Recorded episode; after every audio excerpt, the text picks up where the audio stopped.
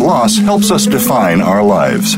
By allowing our grief to matter, we discover our own strengths and embrace our authentic selves. Welcome to Good Grief with your host, Cheryl Jones. Get ready to be inspired to create a deeper life, to make your time on earth much more meaningful. Now, here is Cheryl Jones.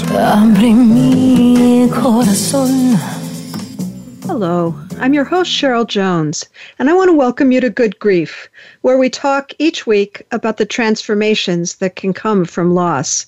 Today I'm welcoming Lori Lo Lori's an author, freelance writer, and director, and I think I mispronounced her name, LoCicero. and the co creator of The Death Deck, which we'll be talking more about. Her upcoming memoir, Clouds Far Behind Me, offers re- re- readers an intimate look at loss, living life after a death, and ultimately embracing growth. Her list of credits includes writing and directing independent films and behind the scenes documentaries and freelancing for Paramount Pictures, Warner Brothers, and Disney.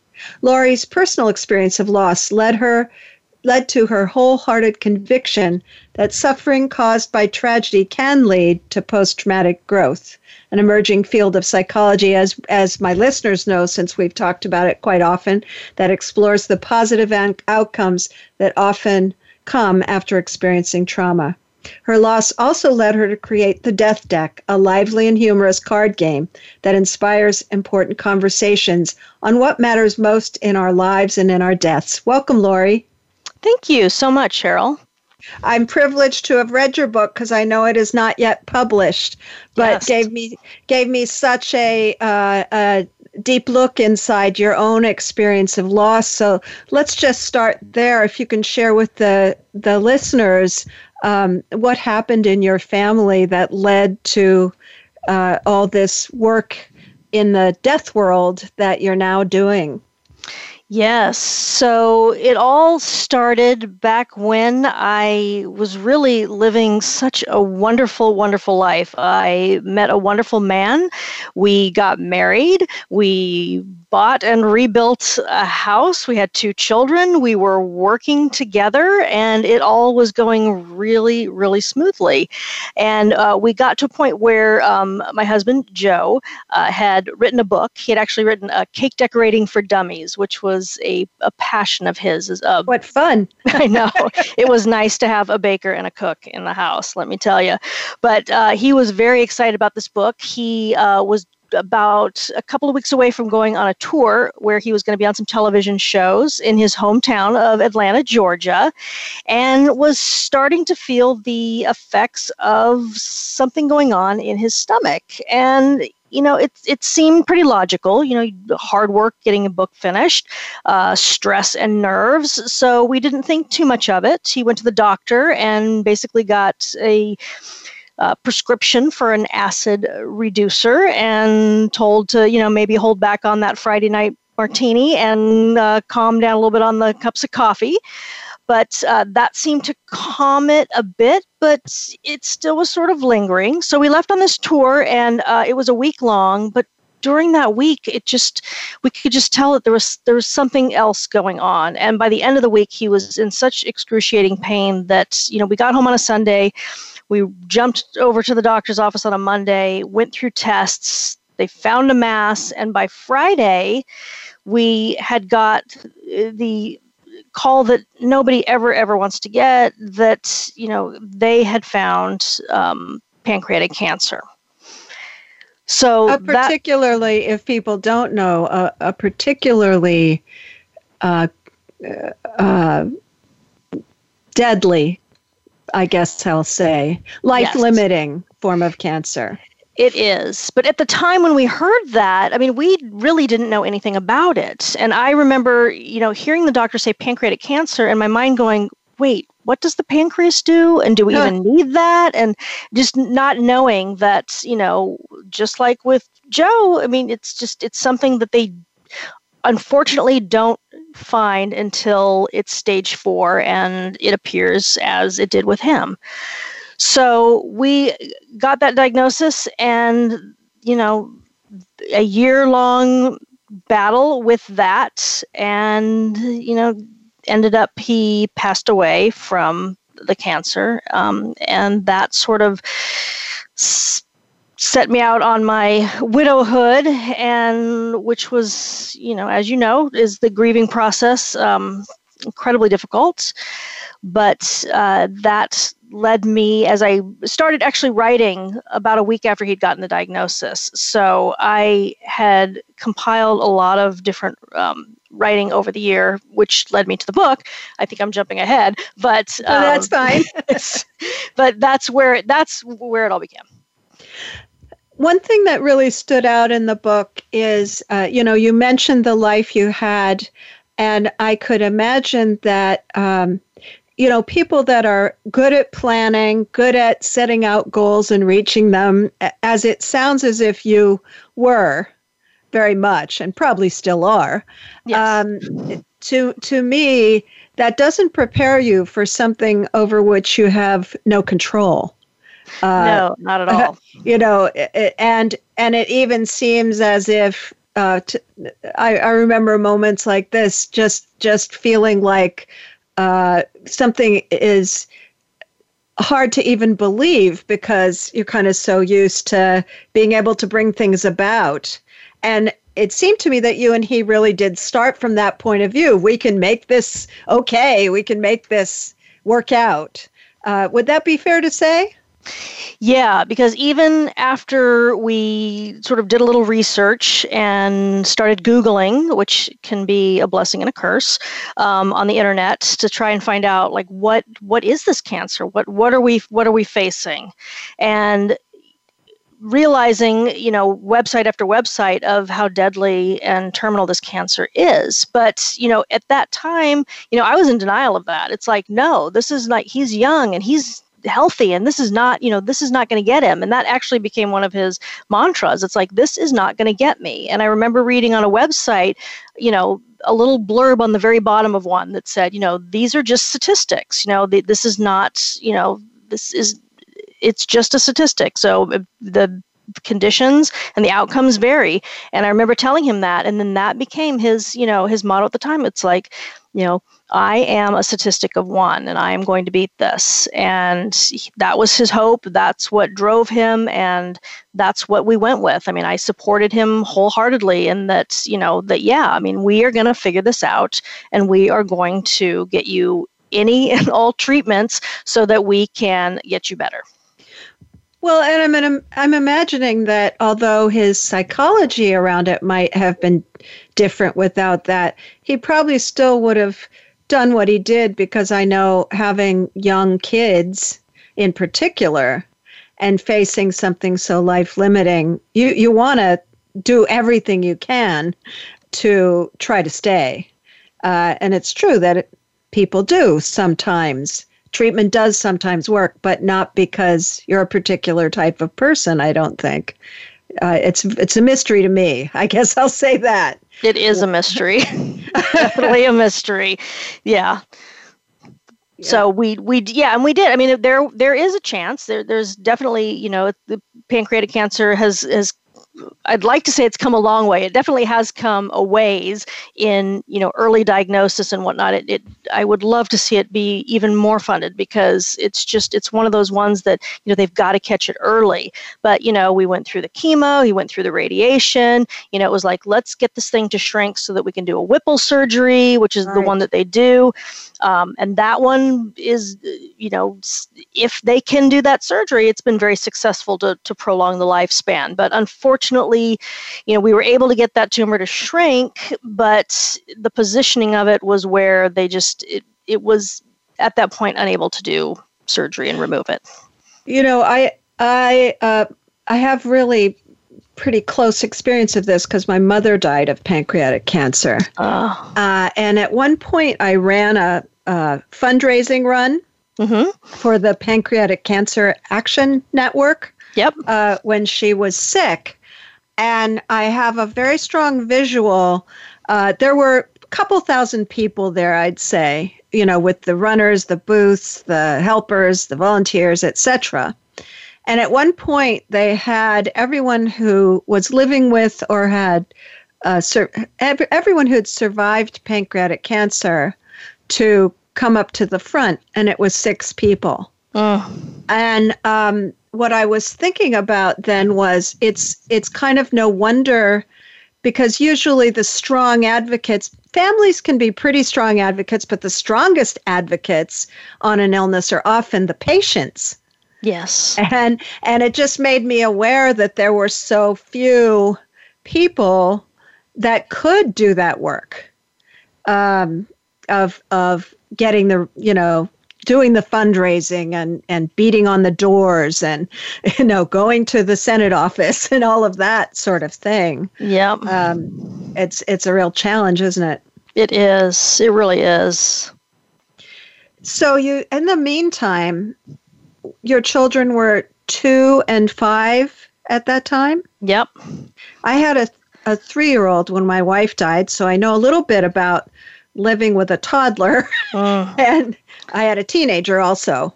Um, so what did you you know i'm i'm always amazed that people have to catch up that fast because i had a very long time with my wife's illness to kind of figure out how to talk about it be with it all of that how did the two of you um, decide uh, what to tell the kids what not to tell the kids um, it seemed as if you were pretty clear about it uh, as you went through it, um, or at least could get clear fairly quickly. But how do you remember that part of things for you? Yeah, I mean, we didn't hide the fact, or we couldn't hide the fact that he was sick and he was going through treatments. I mean, we let them know age appropriate that, you know, he was sick and he was seeing the doctors and we were doing everything we could to to make him better i mean we didn't necessarily you know use the word terminal but you know they did know all along that you know that he, that he was this was you know a serious illness but you know the doctors were doing everything they could. So you know we kept them giving them a, as much information as we felt that they needed. And and with us i mean we held on to that hope until sure. the very very end. So for us they kind of like, kept pace with you exactly. They did. They did. So and we were very honest. I mean if if they had asked you know is daddy going to die? when you know we don't know. We don't we didn't know. The doctors don't know. We, we don't we don't know you know? So we were very honest in that respect of letting them know what was going on. The reason it's so important to me to highlight that is that both as a parent of a child of children who lost a parent and also as a therapist. Um, the people that i end up working with that are that seem most disturbed by a childhood loss seem to be the people where communication was sort of shut off. Um, for instance my own kids um, are doing well. Now can i can i make a direct connection there no, because you never know what contributes to what. But right. um, they don't seem to have um, some of the issues that that people I work with in my in my therapy office do, and I've I've come to have be a really strong advocate for for talking to kids before, during, and after, uh, and it seems to have worked out with your kids as well. I don't know how old they are now or what it's like now, but um, yes, they're 14 and 16 now. And I think what I really tried to do after Joe had died was to talk about it. And I would try to find those organic moments to talk about him and his life and you know as much sometimes they would they didn't want to see pictures they didn't want to see a video and that that was fine. But if there was a moment in the kitchen you know i remember a time where my daughter very young came in the kitchen and she you know sat down and it's like you know i'm i'm crying and i'm very sad and it's like well why? And she's like the smell the smell in the kitchen. And i'm like well what do you mean? And she's like the smell of the beans it reminds me of daddy. And you know he used to cook this black bean soup all the time. And i love that she had made the you know the uh, tie in with him and that that smell but that was like one those were like those organic moments of sitting down and saying you know yeah you know he got this recipe from his grandmother and his mom used to make it and so trying to find those organic moments of being able to share his life, his story, his memories. And then also on the other side, you know, also when they would see me cry. I mean, I I couldn't shut it off. I mean, it's it just would happen constantly and all the time, and you know, I would not hide it from them, and they would come over and say, "Why are you so sad?" And I'm, you know, I'm thinking about Daddy, and you know, we would comfort each other and we would talk about it. But I think finding those those moments of you know not avoiding it and just talking about it was you know so helpful to to them and also myself. And it's interesting in the book, one of the things that was very hard for you, and we have a break soon, but let's come back to this as when we return. Um, what seemed very hard for you was uh, Joe not really wanting to talk about um, what he would want you to do if he did die.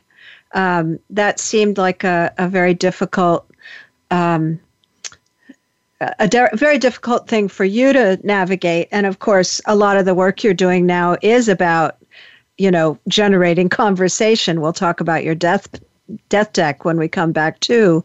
But um, so that's an example where he sort of held that up out of his strong desire to just keep uh, firmly in the I can live through this. Is that how you understand it? Yes. And for him, if we started talking about it, then that would mean that it was inevitable and that would mean that it would happen. So he chose to not talk about it. Which then leaves you in a position of, of uh, since I can imagine looking for, from the outside, there must have been a moment where you thought he may not live through this, and then I'm going to have to figure out what to do.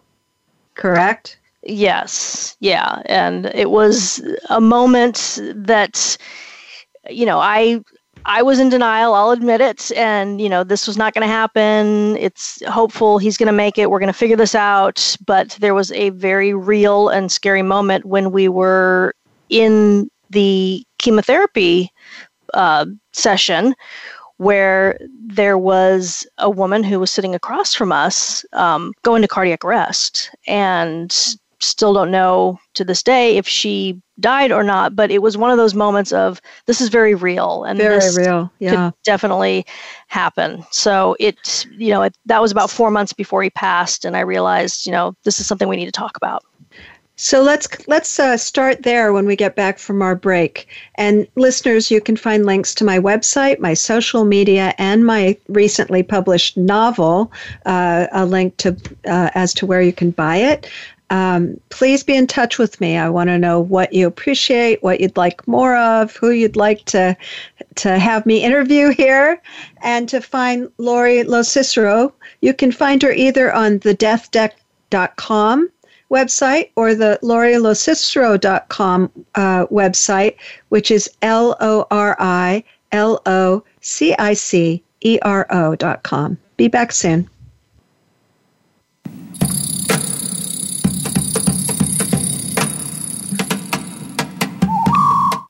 Think you've seen everything there is to see in online television? Let us surprise you. Visit VoiceAmerica.tv today for sports, health, business, and more on demand 24 7. Have you stopped to think seriously about hypnosis? Hypnosis can set you on your way to better health, can free you from anxiety, phobias, and so much more. Join host Inez Simpson for Hypnosis Everywhere, Inez Simpson and the Simpson Protocol. This show is for anyone from the experienced hypnotist practitioner to the merely curious. Inez Simpson offers tools and insights from the whole world of hypnosis with guests and open discussions. Hypnosis Everywhere, the Simpson Protocol airs live every Wednesday at 11 a.m. Pacific Time, 2 2 p.m. Eastern Time on Voice America Health and Wellness.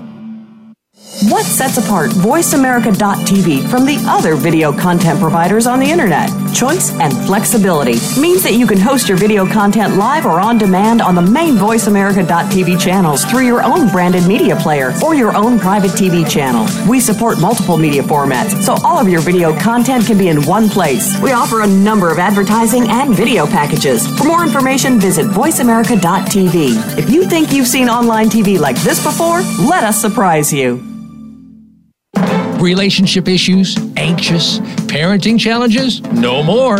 Learn how to live your best life. Tune into Straight Talk with top psychotherapist, relationship, and anxiety expert Sandra Reish. In this program, you'll learn how to transform your challenges into effective solutions, whether it's relationships, parenting, anxiety issues, or other life traps that you struggle with. Sandra will show you how to change them and how to live the life of your dreams. Listen every Thursday afternoon at 6 p.m. Eastern Time and 3 p.m. Pacific Time on the Voice America Health and Wellness Channel. Your life, your health, your network. You're listening to Voice America Health and Wellness.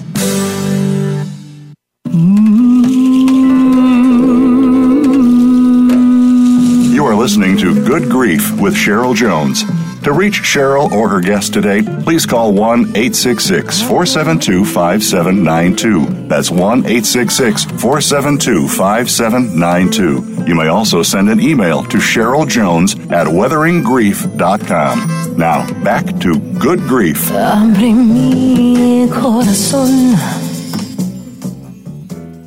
Welcome back. This is your host, Cheryl Jones, and I've been talking with Lori LoCicero, creator of the Death Deck and author of Clouds Far Behind Me.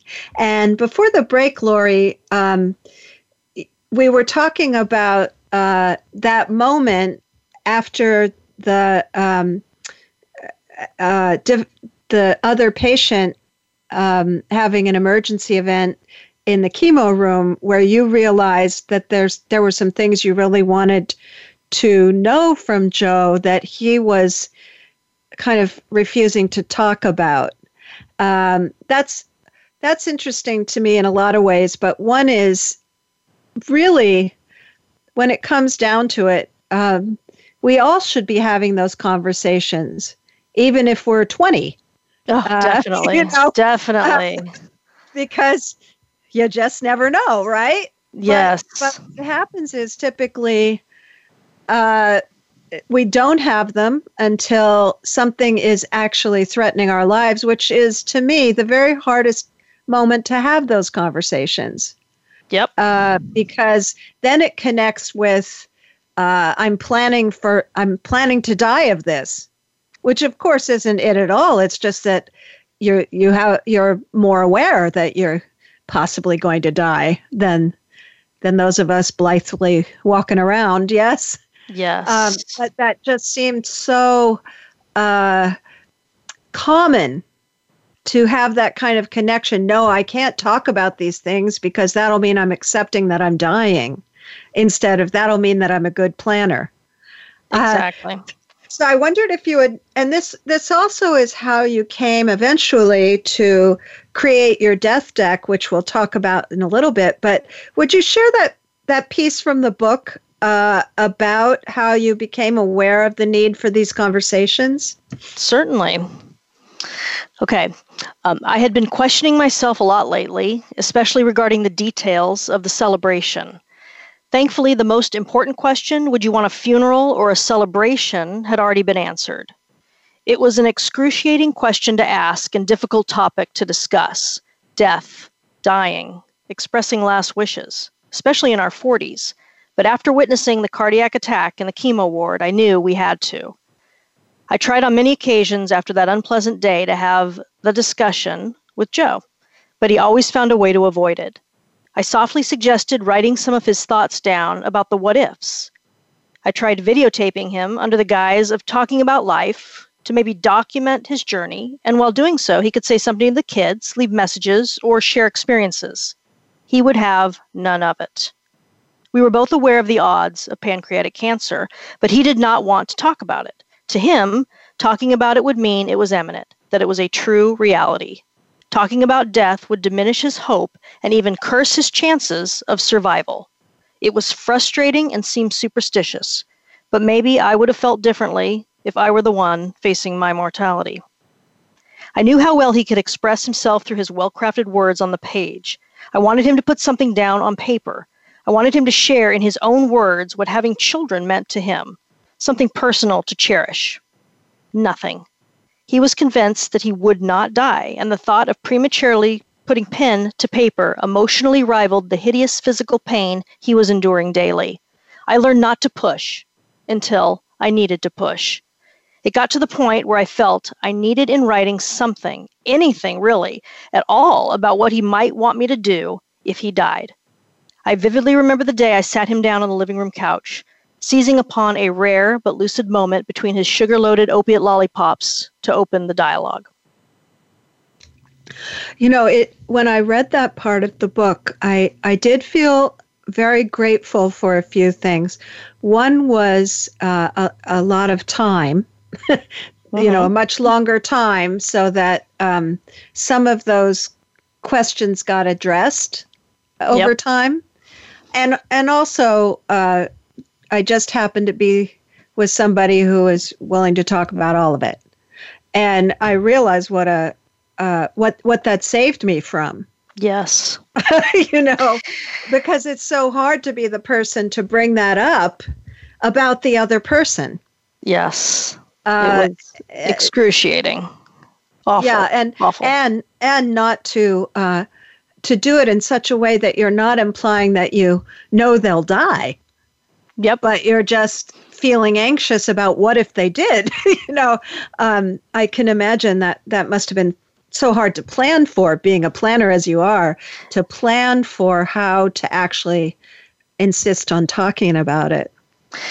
Yeah, and you know, here's the thing: we we thought we were prepared. I mean, that's the whole thing that just is crazy because, you know, when we when I was pregnant with my first child, we we said, okay, we need wills and we need to do our advanced healthcare directive and we need, you know, to get life insurance. Thank goodness.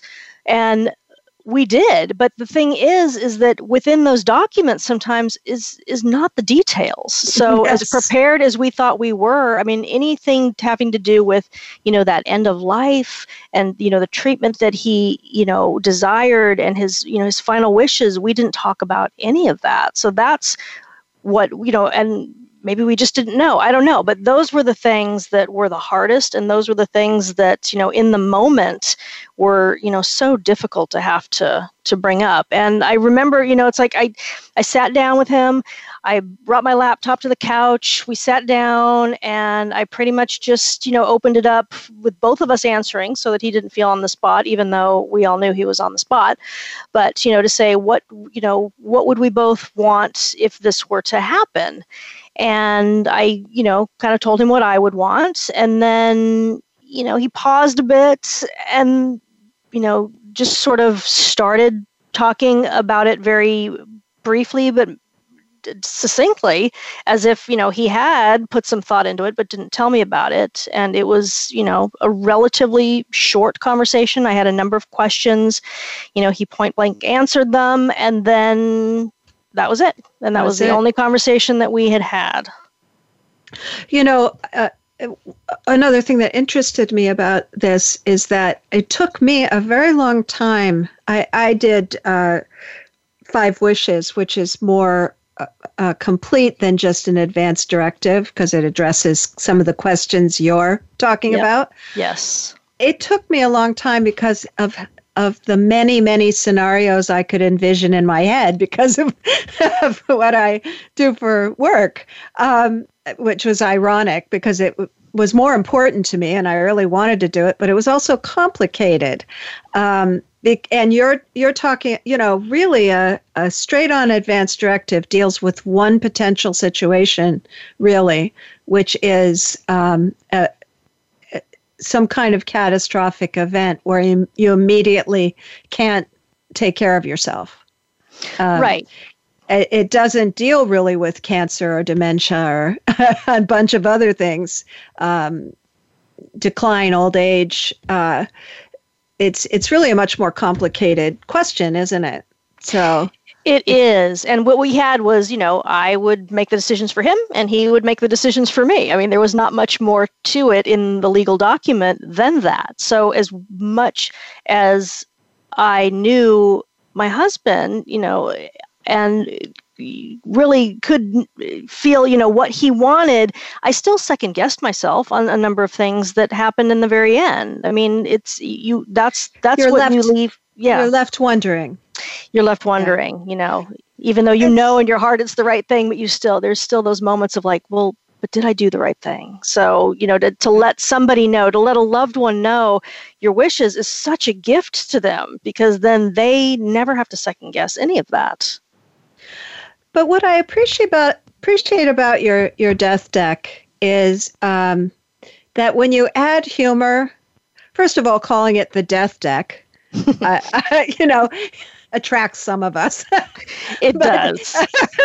but um, it it immediately cued me that there was going to be a lighthearted aspect. I don't yeah, know. I don't know if if other people uh, read it that way. You know, well, we did but, get a little pushback on the name. There were a few people that were like, "Why are you calling it that?" And to us, it's like that's what we're talking about. We're trying to break the taboo of talking about death, of saying the word, and you know right away what you're getting into. And we, you know, we feel like that's what it is. It's the death deck. And you know, I've I've interviewed other people who've created decks, or I interviewed someone from the Conversation Project. All these different ways to generate conversation about end of life, and I love them all. Yes. Um, but I do too. one thing I really appreciated about yours was that some of the questions were a little preposterous. And so when I came across ones that were more straight on content driven, uh, I liked that it was mostly multiple choice as well.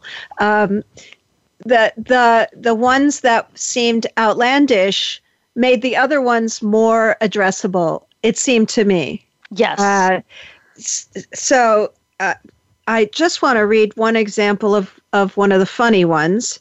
The question is Which of these would you be most mortified to have as the cause of your demise? A. An erroneous swim in piranha infested waters. B. An electrical miss out hanging holiday lights. C. Death by nachos. um, you know, none of which are likely whatsoever but but i feel as if it gives people an entry into the into the questions. Do, have you found that that's that's how uh, how it works? That people who use the deck are able to take on the bigger questions because of cards like that Definitely. Yeah, we are coming at it at a different angle with that sense of humor. We found that a lot of the decks that we love were just those open ended questions that I think put people on the spot sometimes to come up with these long, elaborate answers um, of seriousness. And so by infusing them with humor, by making them multiple choice so that you don't necessarily have to have your own answer, but you can, you know, expand upon the answer that you choose and then also by setting it up as a game where you know it's not just you asking one person you know what you think of this or what would your answers be. It's set up to where you know i would guess your answers and you would guess my answers. So now we're all talking about it. No one's put on the spot. And it just opens up just these incredible conversations which hopefully will lead to a call to action to be better prepared well, and the conversation itself is a preparation. Uh, for instance, when I was reading the card about how long you would want your significant other to wait after your death to date, um, there's a very significant conversation I had with my wife before she died. Um, I've referred to it quite quite a few times on this show because it was so significant. Where she said, "I I want you to love again." Uh, yeah. which which at the time I was so opposed to hearing that. Yep. But I there's nothing else she could have said that's been more helpful to me. Uh, you know, in the time since to feel that sense of permission from her, and that was she never wrote that down, you know, or uh, uh, you know, did a tape where she said that to me but I wasn't going to forget she said it to me. Right. Uh, and so that's significant. Yeah, and we're hoping that you know people will play these cards and have those conversations. And you know, again, you're right; they don't have to be some of the information written down and you know in video, but you know. As people start having more of these conversations and opening up, you know, that's the sort of information that comes out. And it's, you know, it's wonderful to be able to have that conversation. Do you have any favorite cards yourself? I they're all my favorite. all 112. Every one of them. Well, maybe 111. There's one that's questionable, but um, uh, you know, I think my favorite is the one that talks about signs because I am a huge fan of signs, and I don't know if you've talked about this a lot before, um, but you know, the question is it's a multiple choice. So signs from beyond the grave are a a comforting validation that souls live on.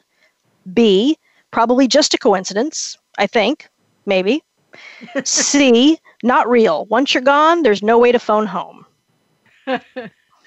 well, that I can see why that that was a really important one for you having read about the brown widow spiders that came to inhabit your home oh. after your husband died. Yes. Uh, that was just too cosmic. definitely. And then he also he has such a strong presence um, and has made himself known through signs which i would have never believed before. I had never experienced that before until i did. And of course i pushed it away in the beginning. It's like that's just a coincidence. That can't be. But the ways in which you know his name shows up or things that were so personal to us in just the right moment come to me. And you know and, and for me it's it, it is incredibly comforting. And it, it helps me know oh you you're on the right path. You know he's here with you somehow some way. So i just i love signs and i love that you know that i've got that connection still with him through them. And i think that that many people uh, you're you're uh, notable in being willing to talk about signs. Obviously some people are willing to talk uh, to people who may not have had that experience Mm-hmm. Uh, but many people aren't because they get such pushback, you know, of such disbelief or uh, minimization, which can be extremely painful if some way that you're experiencing your continued relationship with the person you've lost, someone else kind of poo poos. Yep. Uh, uh, it's very painful. Just that, wow, that's interesting would be so much better, wouldn't it? it would. It would. Yeah. So uh, we we're about to co- come to our next break, and when we come back, here's what I would like to talk about. You you talk very deeply about a sense of of lost identity which yes. of course many people experience maybe all people. Uh, someone before my wife said don't don't bother preparing for a death because you're going to reincarnate afterwards anyway. Uh, you know? Yep. And and it can feel almost like that um, just so altered by that experience.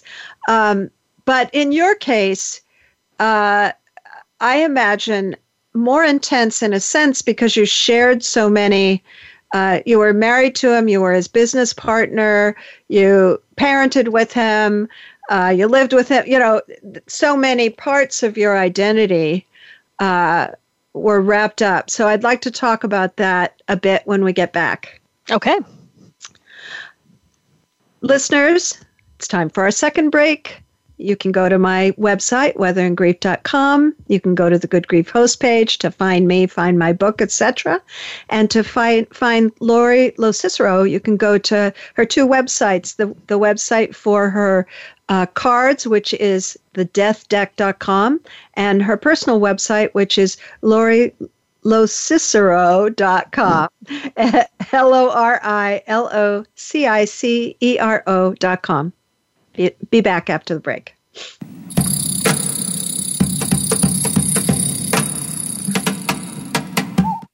Become our friend on Facebook. Post your thoughts about our shows and network on our timeline. Visit facebook.com forward slash voice America. Ready to transform your health and your world? Join host Melissa Alexander for Insight Living with Vitality. Melissa and her guests go behind the scenes on what it takes for practitioners and clients to transform themselves and others. She provides insight to medical procedural breakthroughs, available product resources, and explains lifestyle choices designed to improve and expand your vitality. It's time to get rid of that baggage, remove those blockages, and prevent buildup from hindering your progress in life. Tune in every Monday at 10 a.m. Eastern Time, 7 a.m. Pacific Time on the Voice America Health and Wellness channel. Healthcare has been a major part of news stories today, with one thing that has been consistent inconsistency. Both healthcare providers and patients have to work around and get used to a constantly changing set of rules and issues. Nurses have historically been left out of this decision making. Listen to Once a Nurse, Always a Nurse, exploring the world of nursing with host Leanne Meyer. Health professionals, we invite you to share your ideas and experiences while listening to experts in various areas of nursing. Listen Mondays at 1 p.m. Eastern, 10 a.m. Pacific on Voice America Health and Wellness. Explore the power of natural healing with Howard Strauss. Join us each week for an informative program that'll help you learn effective healing methods using natural remedies. Howard's guests include top researchers, authors, and experts who will share their views on a variety of natural products and healing methods that really work. Tune in to the power of natural healing with Howard Strauss, Mondays at 11 a.m. Pacific Time, 2 p.m. Eastern Time on the Voice America Health and Wellness Channel. Opinions, options, answers. You're listening to Voice America Health and Wellness.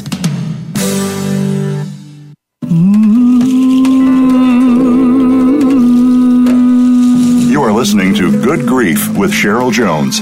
To reach Cheryl or her guest today, please call 1 866 472 5792. That's 1 866 472 5792. You may also send an email to Cheryl Jones at weatheringgrief.com. Now, back to Good Grief.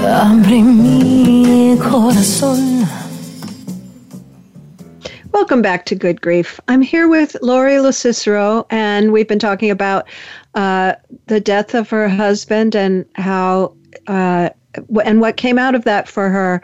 Uh, uh, creating a deck of cards to generate conversation about end of life, writing a memoir about their experience, and here you are talking on the phone with me, Lori.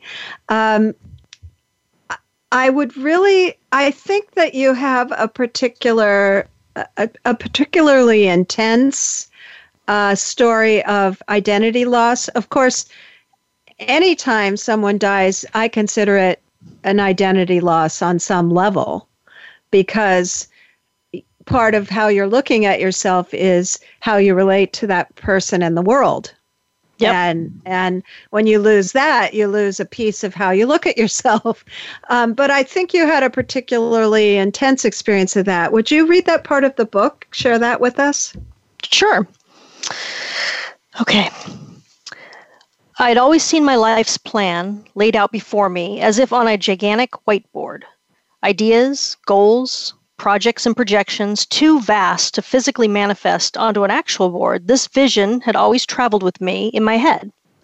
Each role I played in life, represented in a different color and font, all clearly seen in my mind's eye wife, mother, business partner, etc., all with their corresponding maps of completed, edited, and constantly revised elements scrolling up into memory when completed and unfolding like promising red carpets into the future.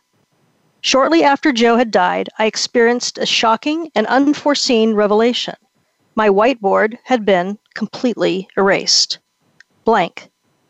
All my hopes, plans, and dreams had become so intrinsically intertwined with Joe's now they were gone. I was no longer a wife, no longer a parenting partner, no longer a business partner.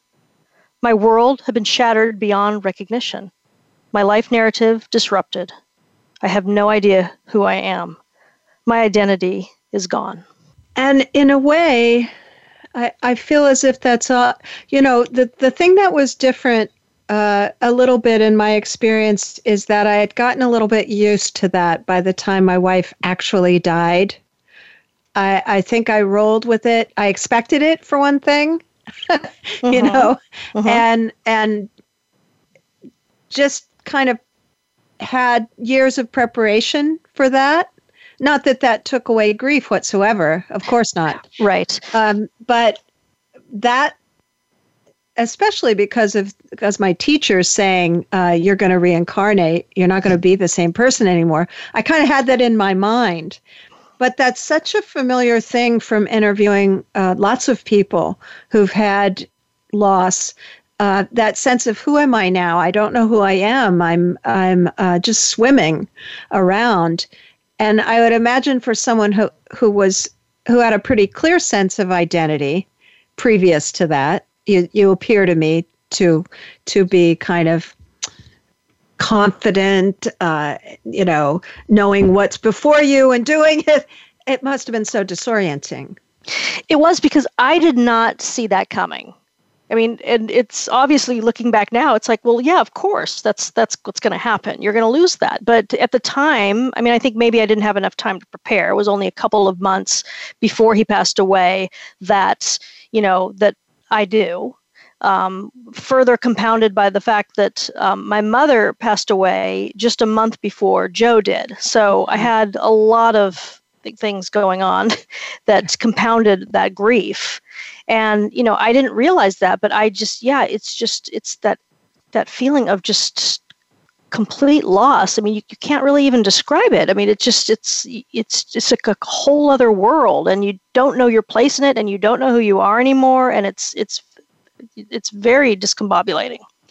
And that intersecting with with helping um, little people become a person you know yes. become a become a full human that actually was was a little bit uh, was sometimes at moments difficult for me to keep my ground with uh, because yes. they just keep hurtling forward don't they on some, they do, and but you do need to, you know, help them deal with what grief they're dealing with too. And I remember being in a support group, and like half of us, we were all widowed, but half of us um, had children and half didn't. And I remember thinking that, you know, I felt so lucky that I had kids. You know, it was kind of that blessing and curse where it's like I have these kids that make it so much harder in some ways and yet so much easier in some ways because they are that driving force to get you out of bed in the morning. They are the ones that, you know, you need to or you want to live for. It's like I I want to be here, I need to be here. Thank goodness they're here or, you know, I don't know where I would have ended up because I wouldn't have had that, you know, that hope or that drive to to to help them and to be with them. Maybe the question of of um purpose on earth or why am I even here anymore is also um, not quite as vivid. I mean, you know why you're why you're there if you're getting up and feeding a three and six year old every morning. Mm-hmm. you know, you have you have a very specific purpose. Yes. you know? And uh-huh. bathing uh, and getting to school and exactly. taking care of everything and getting them to bed. And yes, there's lots exactly. to do. There's so lots that, to keep you busy. Yes. Uh, and I, I really related to that sense of, you know, um, just living through the day until you can um, rest, but still you have something that pushes you through the day. Yeah, because uh, I I really fell in deeply to my grief. I decided to take a year off, guilt free of not working. I luckily was able to do that because I had in life insurance, which will not last me my life, but it did help me in those first years to be able to to do that. But you know, to have just that yeah i mean it's like you just want to survive to 9 p.m it's like that's your first initial goal and sometimes even that's difficult. Right. You know there was a part of your book that that uh, when you started coming out of that started feeling your feet under you a little more that um, that kind of captured uh, where we began today in your biography, you were talking about how much of a believer you are in post traumatic growth, you and me both, that people do end up growing. Yes. Uh, it doesn't take away the traumas, but but it's a it's a possible um, parallel path with them. and uh, both of us have experienced that. But um, it is not a straight uh, straight road, is it? Uh, I was really amu- amused by the sad the sad panda story oh. in the book. when you when you started to be able to see that you would go forward and and with some new learning, but um, well, well, you tell the story. I will. I will read that for my book. But yeah, just what you're saying. You know, you start to get your footing, and then that rug just gets ripped out from underneath you, and you got to pick yourself up again. And you know what people talk about a lot of times with the you know the waves of grief, where you know just when it starts to be a calm sea, these huge waves come and just pound you again. But I think in just recognizing that you know yeah you know you you'll survive this and there will be those calm seas i think is is incredibly helpful and and on post traumatic growth i you know that's something that came to me after I had experienced all of it. I mean, it was me just, too. Yeah. like, why? Why oh, is no one talking about this? this? like, this is something. I mean, and not that it. You know, I think everyone has the opportunity to experience it, but maybe not necessarily. You know, it's not everyone's journey to you know have a tragedy and then grow from it. But you know just knowing and having that hope i think is so important you know to know that yeah you too you, you it can. I mean there's there's work to That's be done one of the possibilities and and not an uncommon uh, yes. uh, possibility. Yes. So um, the sad panda. So um, following therapy i head off to my favorite routine stop at the Earth Cafe for a Spanish latte and something sweet. This sinfully delicious treat, prepared with fresh dark roasted organic coffee and sweetened condensed milk, has become my go to reward after what is always a difficult but appreciated emotional therapeutic release. Its rich flavor reminds me of the cafe con leche Joe's grandmother Pauline would make and the one he would replicate for us as late afternoon treat. I paired it up today with a warm cinnamon scone, wandering down to the beach to please both my palate and senses while reflecting on my session. With toes in the sand and the warmth of sun on the warmth of sun on my face, I settled into my happy, soulful place to enjoy my cafe delights. By habit, I popped the lid off my drink to admire the signature foamy artwork of steamed milk mixed with hot coffee crafted by the barista. It was not what I expected. Instead of the typical artistic rendition of a beautiful swan, intricate palm frond or cute little duck, today it appeared to be the face of a very sad panda. Seriously? Have I not been through enough? I stared at it, trying to figure out what else this image could possibly be. It stared back at me with its dark brown oval eyes, round face, and adorable little ears, but with a contrasting frown so pronounced I was tempted to drop in a Xanax. I began conversing with the panda in my coffee, much, I'm sure, to the amusement of everyone within earshot. Why, sad panda? Why the sad face? My overthinking, hyperstimulated mind began to churn with questions and doubt. Was this another sign? Or a reflection of my reality and how a cloud of depression would always seek me out and cover me?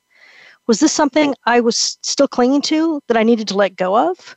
Or was it another cosmic balancing act of pulling the rug out from under me as things began taking an upward swing? I wanted to drink my coffee, but couldn't. The face looking back at me was so damn sad. Sympathy rolled in. I wanted to know his story. Why was he so depressed? Empathy surfaced. I could relate to all the feelings his face of grief conveyed. Then anger gave way.